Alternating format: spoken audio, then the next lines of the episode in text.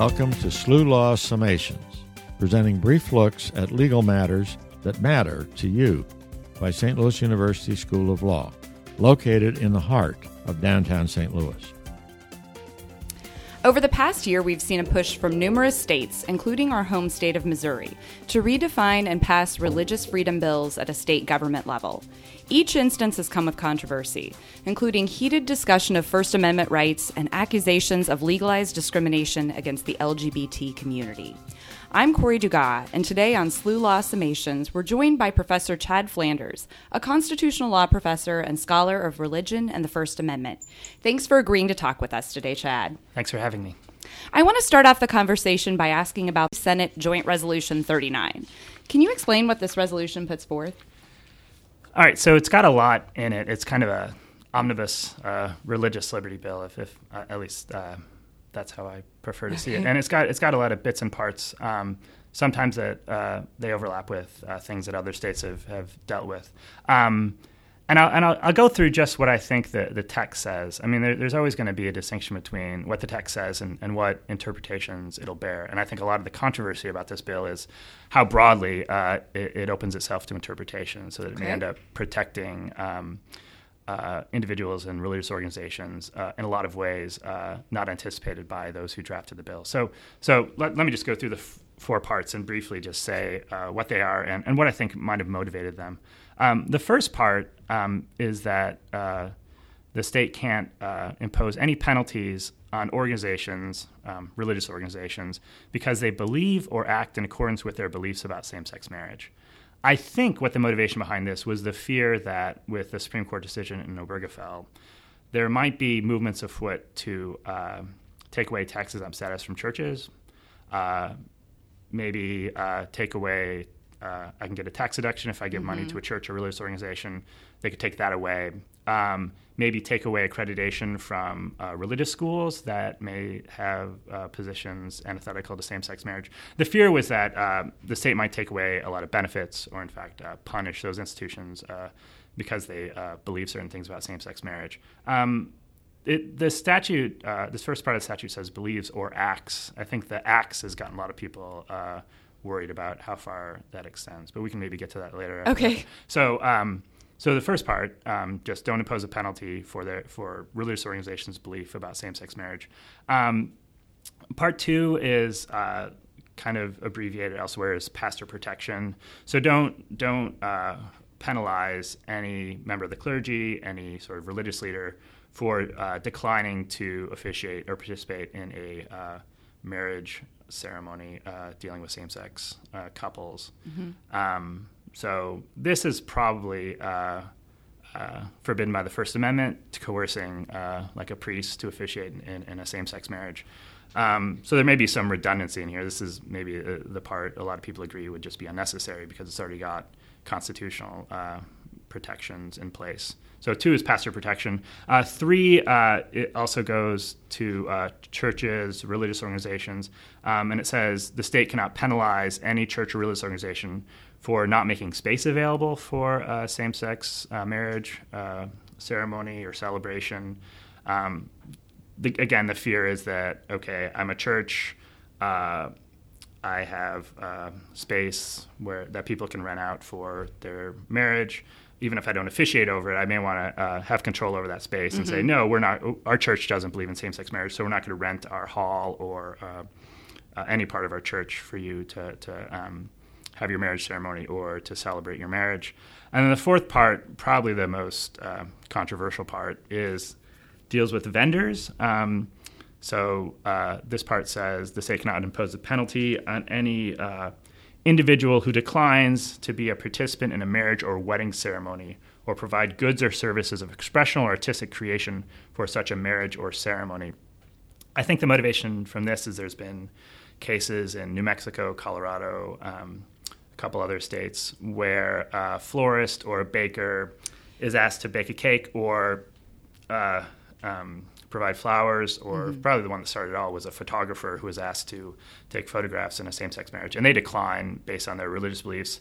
And then these states have state laws which prohibit discrimination on the basis of same sex marriage. And these, these, uh, these um, vendors, florists, mm-hmm. bakers, photographers, have uh, been fined, uh, penalized in some moderate ways for for uh, declining to offer their services. So this resolution is looking at both the church um, slash the pastor and then also vendors as well. So it's kind of these two separate areas. Right. There's even sort of, I, would prefer to look at it three levels. And I think that it, the protections get more controversial as you go out from the mm-hmm. core. Sort of the core is like the church, church and other houses of worship, mosques, synagogues.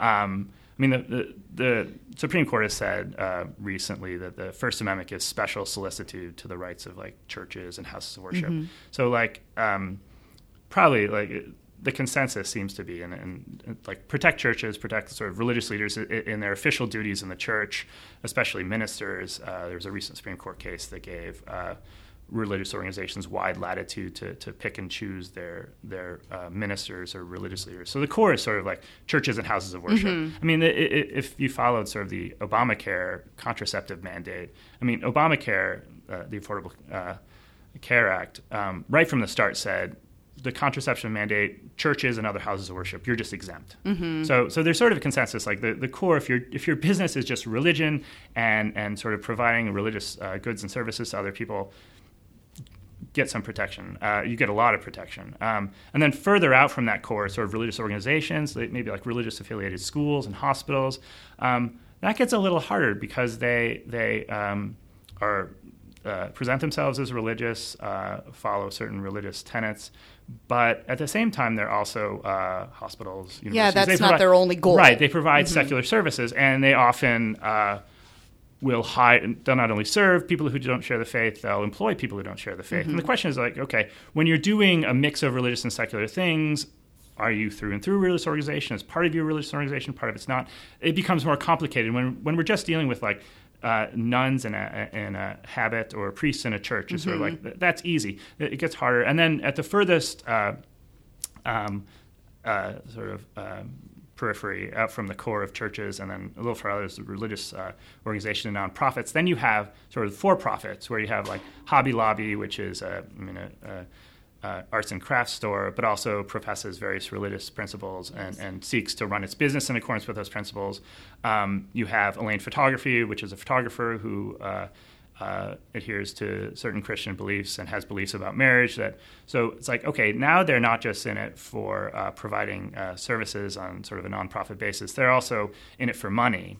And so the question is, well, if you're in a commercial enterprise, should you have to follow the rules about serving mm-hmm. all comers um, and not being able to discriminate. And, and that again, they have not only the, the mix of purposes, but also the mix of motivations, where it's like, okay, you're in it for money, you're also in it for religious reasons, and, and those are going to be probably the most controversial. And it sounds like those three areas really sort of muddy the waters when you're talking about uh, defining different types of groups yeah, that are in that. Right. So, what are proponents of this re- resolution hoping to accomplish with the le- legislation? Right. So, I think what they, I mean, so you can.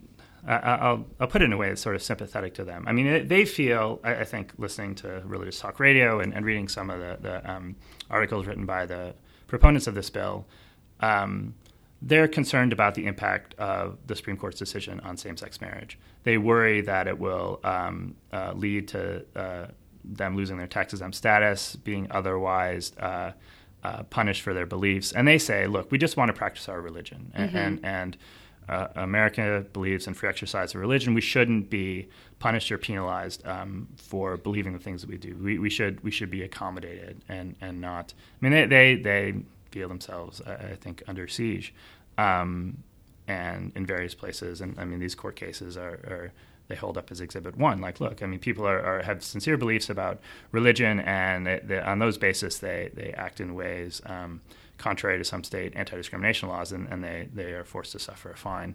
Um, so they sort of see it as as kind of like. Um, defense the phrase they throw around is it's a, a, shield and not a sword like we don't oh. we, we want to act according to our sincere religious beliefs i mean the, the other side uh, th- those who oppose it um, uh, I think their claim is simply look, anti discrimination laws are anti discrimination laws.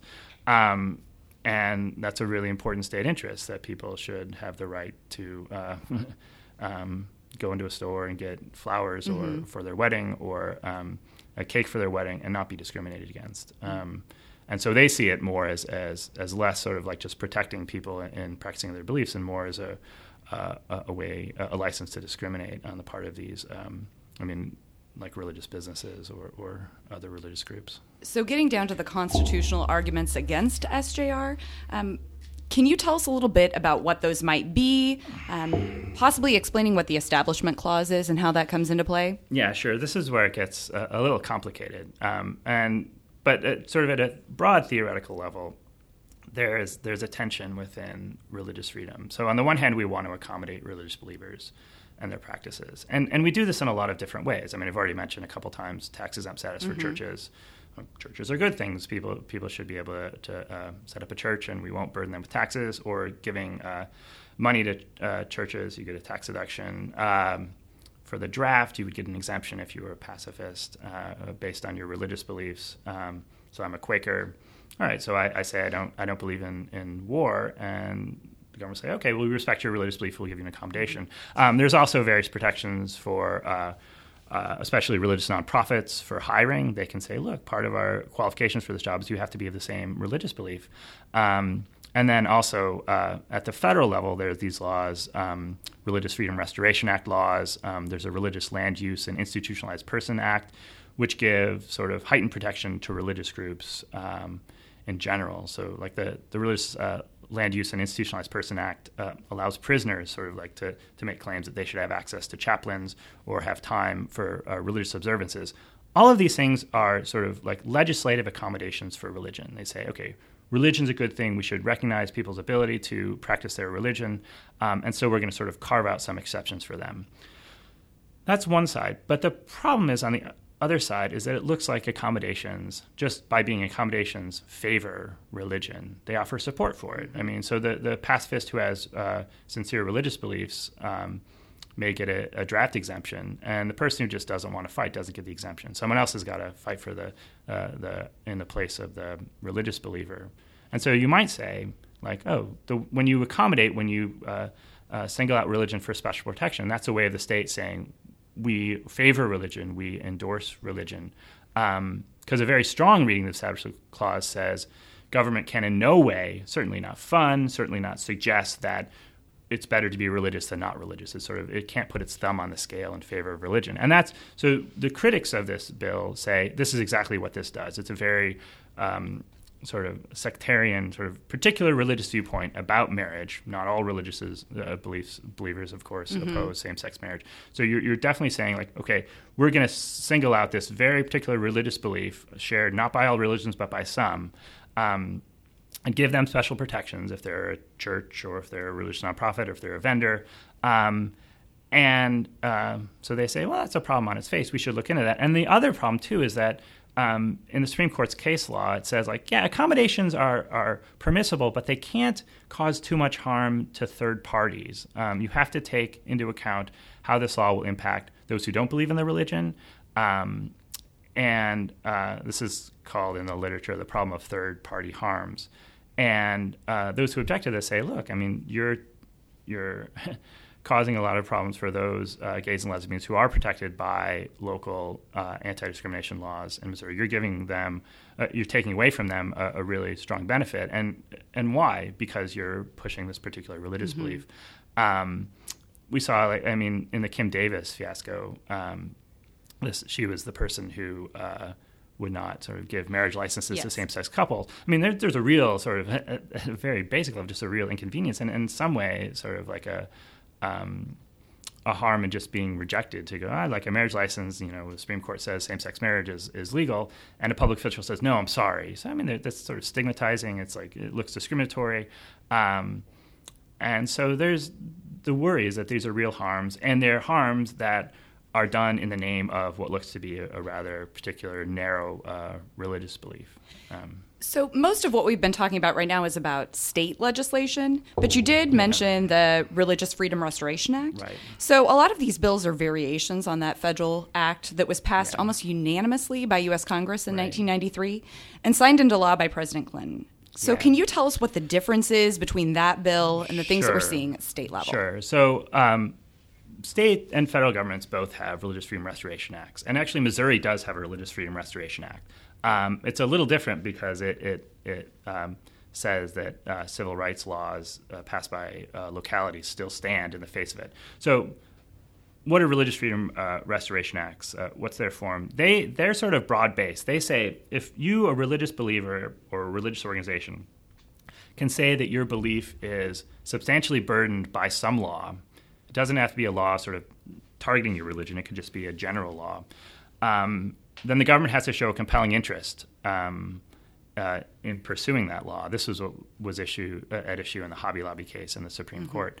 Um, and so we go uh, substantial burden and then compelling interest, and then the question is whether there's a, a least restrictive alternative um, for the government to pursue its compelling interest that doesn't burden the, the religious group. In the Hobby Lobby case, it was eventually decided that there was uh, a least restrictive means, and the, the uh, government had to pursue that.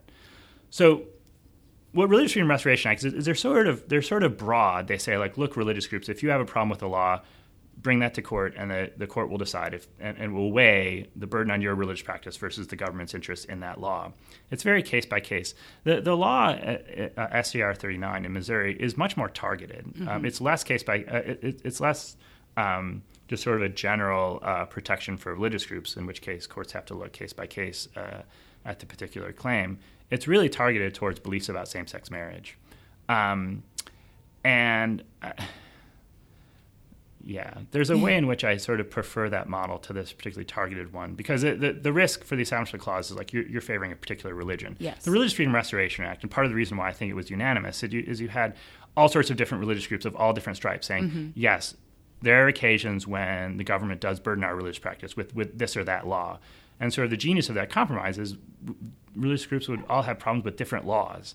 Um, here, it's just sort of a, a, one group that has a problem with um, laws regarding discrimination against uh, those who believe. Um, or discrimination mm-hmm. against gays and lesbians. So we're really looking at a, a more open Religious Freedom Act um, versus these smaller, tighter ones right, that target yeah. specific and these, things. And these are really sort of particularly, and that, I think it, what makes it more uh, polarizing than, say, the Religious Freedom Restoration Act. Um, SCR 39 is really targeted towards beliefs about same-sex marriage. Mm-hmm. Um, and discrimination against gays and lesbians, and that that's why I mean the ideal of religious freedom is, is something like okay, we may not all share the same religion. Some of us may have no religion at all, but we can all re- agree that free exercise of religion is a good thing. Um, the thing about this particular bill is it really just uh, l- the more you look at it, the less it looks like just about uh, religious freedom in the abstract, and more about sort of like just the rights of gays and lesbians, and it sort of becomes a proxy war about mm-hmm. uh, uh whether uh, same-sex marriage is good or bad. Well, Chad, I really want to thank you for stopping by today to discuss the religious freedom bills, um, especially SJR 39 in Missouri. This particular topic seems to be in the media a lot lately, and it's been insightful to discuss its relevance to constitutional law. So thanks again. Thank you. Thank you for joining us for SLU Law Summations, produced by St. Louis University School of Law.